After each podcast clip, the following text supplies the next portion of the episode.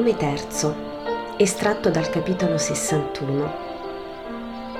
Aglai dal maestro.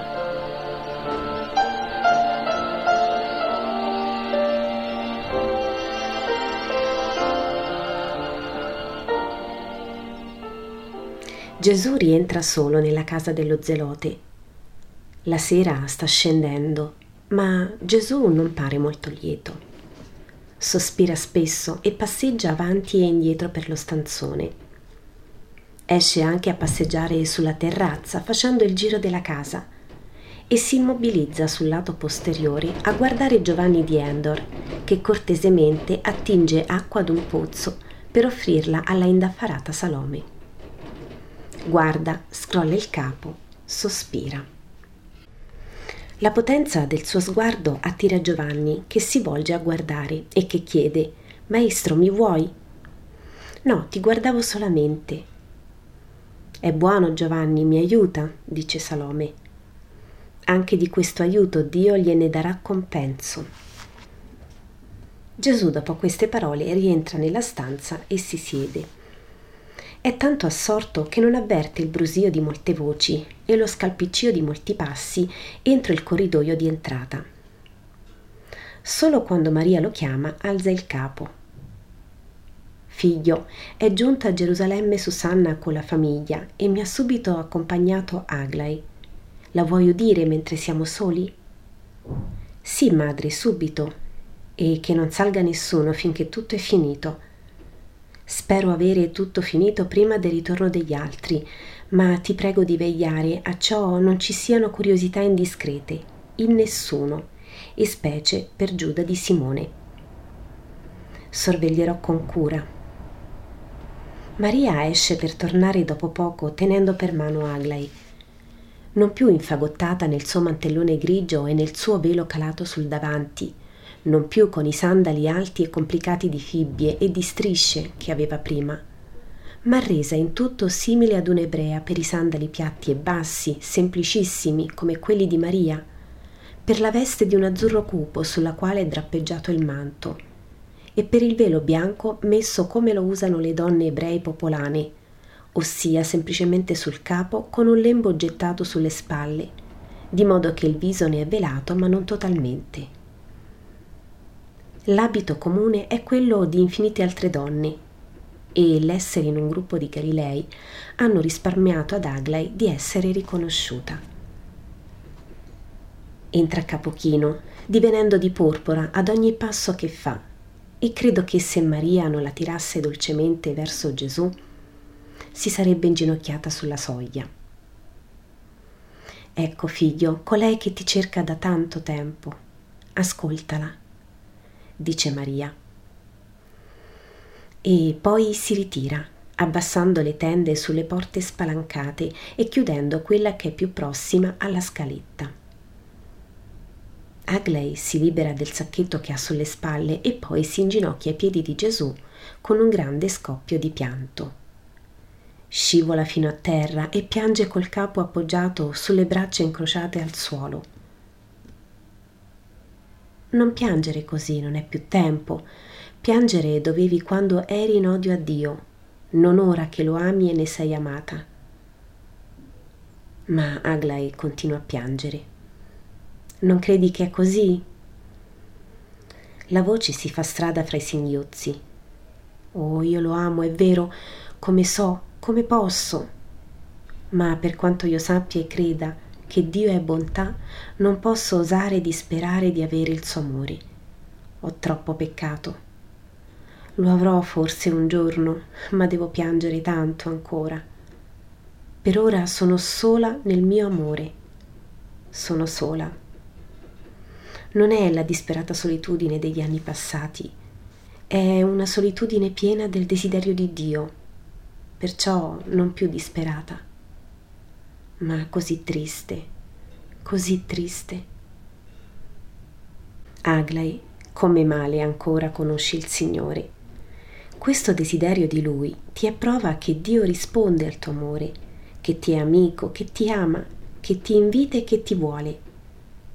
Dio è incapace di rimanere inerte davanti al desiderio della creatura, perché quel desiderio lo ha acceso Lui, creatore e Signore di ogni creatura, in quel cuore.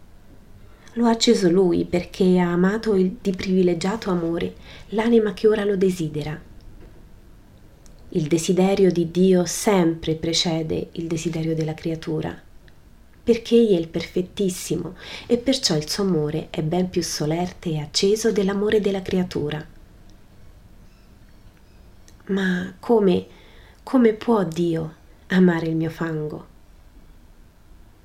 Non cercare di comprendere con la tua intelligenza.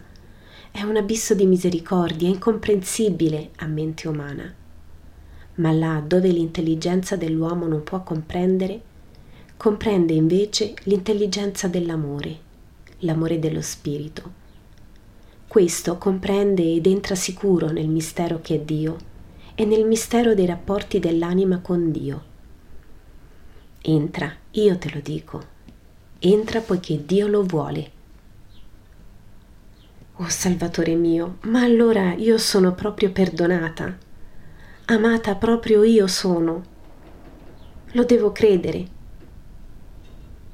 Ti ho mai mentito? Oh no, Signore, tutto quanto mi hai detto ad Hebron si è avverato tu mi hai salvata come ha detto dal tuo nome. Tu mi hai cercata, povera anima perduta.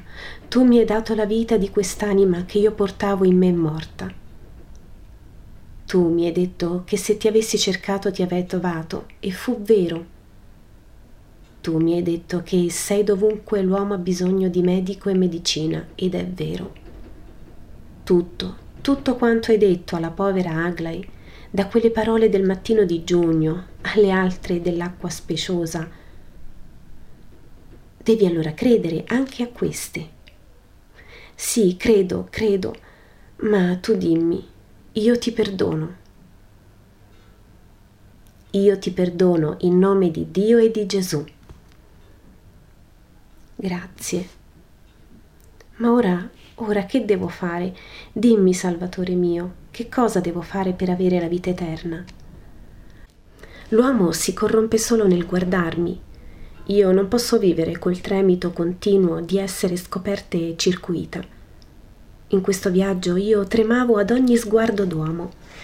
Io non voglio più peccare né fare peccare. Dammi la via da seguire. Quale che sia la seguirò.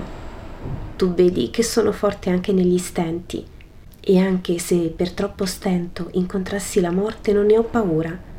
La chiamerò amica mia perché mi leverà dai pericoli della terra e per sempre. Parla, mio Salvatore. Va in luogo deserto. E dove, Signore? Dove vuoi? Dove ti porterà il tuo spirito? Sarà capace di tanto il mio spirito appena formato? Sì, perché Dio ti conduce. E chi mi parlerà più di Dio? La tua anima risorta per ora. E ti vedrò mai più, mai più sulla terra. Ma fra poco ti avrò redenta del tutto e allora verrò al tuo spirito per prepararti all'ascesa a Dio. Come avverrà la mia completa redenzione se non ti vedrò più? Come me la darai? morendo per tutti i peccatori. Oh no, tu no, morire. Per darti la vita devo darmi la morte. Sono venuto per questo in veste umana. Non piangere. Mi raggiungerai presto dove io sarò dopo il sacrificio mio e tuo. Mio Signore, io pure morrò per te? Sì, ma in altra maniera morirà ora per ora la tua carne e per volere della tua volontà. È quasi un anno che sta morendo. Quando essa sarà tutta morta, io ti chiamerò. Avrò la forza di distruggere la mia carne colpevole. Nella solitudine dove sarai e dove Satana ti assalirà con livida violenza, quanto più tu diverrai dai cieli, troverai un mio apostolo, già peccatore e poi redento allora non il benedetto che mi parlava di te, egli è troppo onesto per essere stato peccatore. Non quello, un altro. Ti raggiungerà all'ora giusta. Ti dirà quanto ancora non puoi sapere. Vai in pace. La benedizione di Dio sia su di te. Aglai, che è sempre stata in ginocchio, si curva a baciare i piedi del Signore. Non osa di più. Poi afferra il suo sacco, lo capovolge. Ne cadono semplici vesti, un piccolo sacchetto che risuona e un'anfora di un delicato alabastro rosa. Aglai ripone le vesti, raccoglie il sacchetto e dice Questo per i tuoi poveri.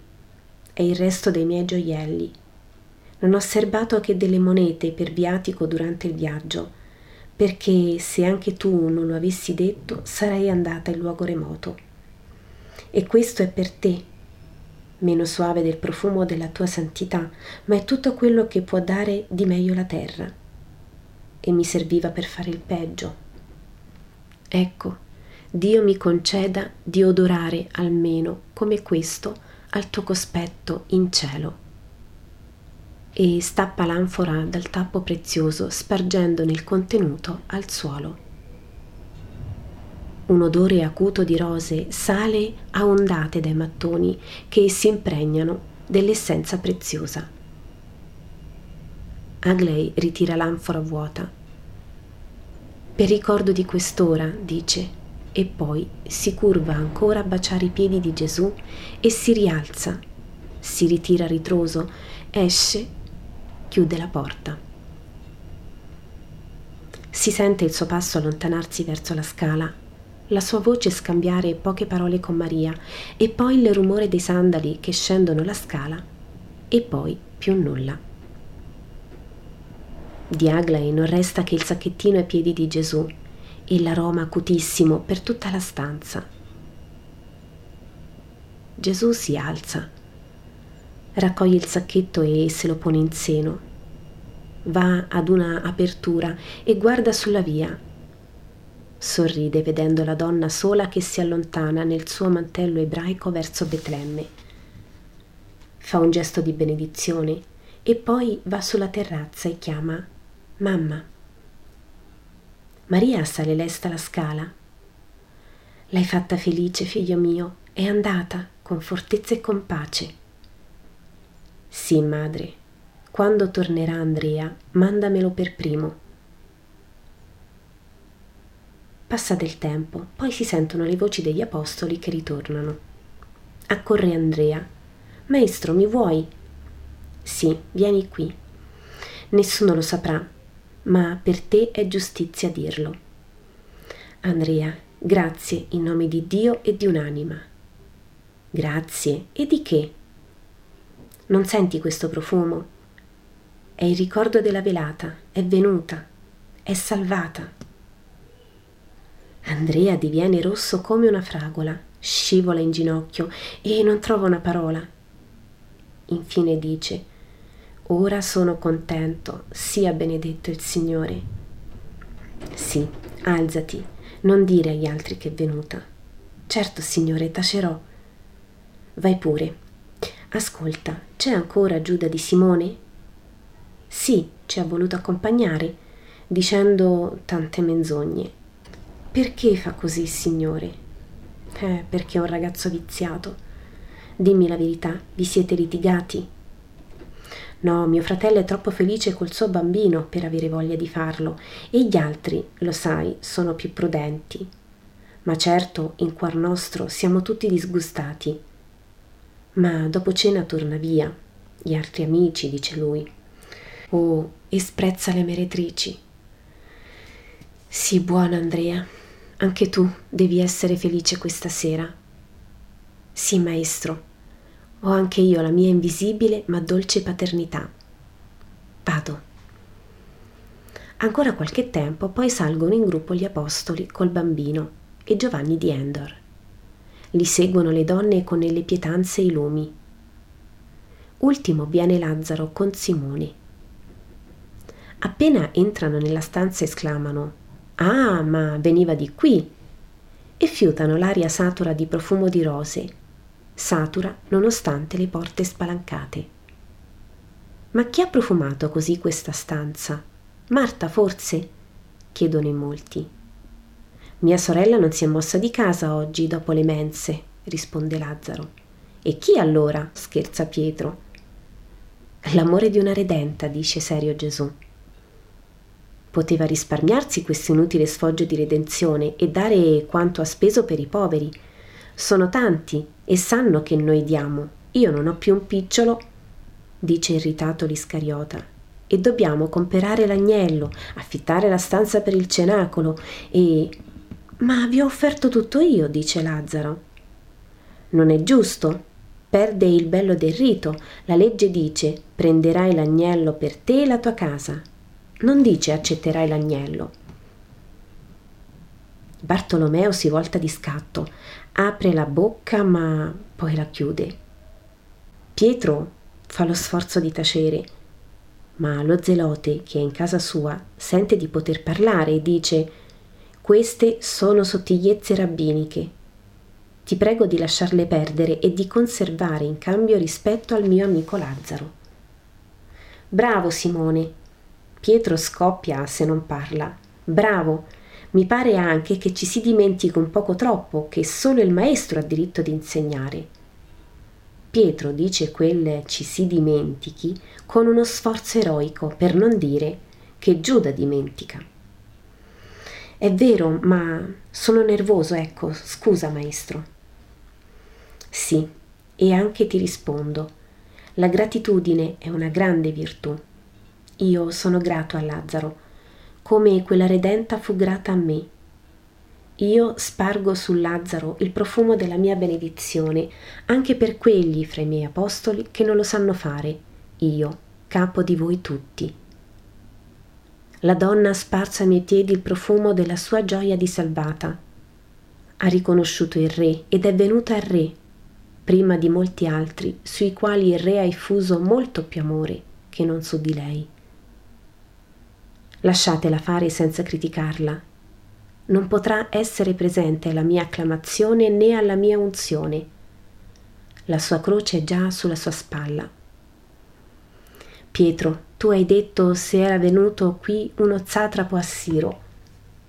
In verità ti dico che neppure l'incenso dei magi tanto puro e prezioso, era più suave di questo, più prezioso di questo. L'essenza è stemperata nel pianto e per questo è così acuta. L'umiltà sostiene l'amore e lo rende perfetto. Sediamo a mensa, amici, e con l'offerta del cibo cessa la visione.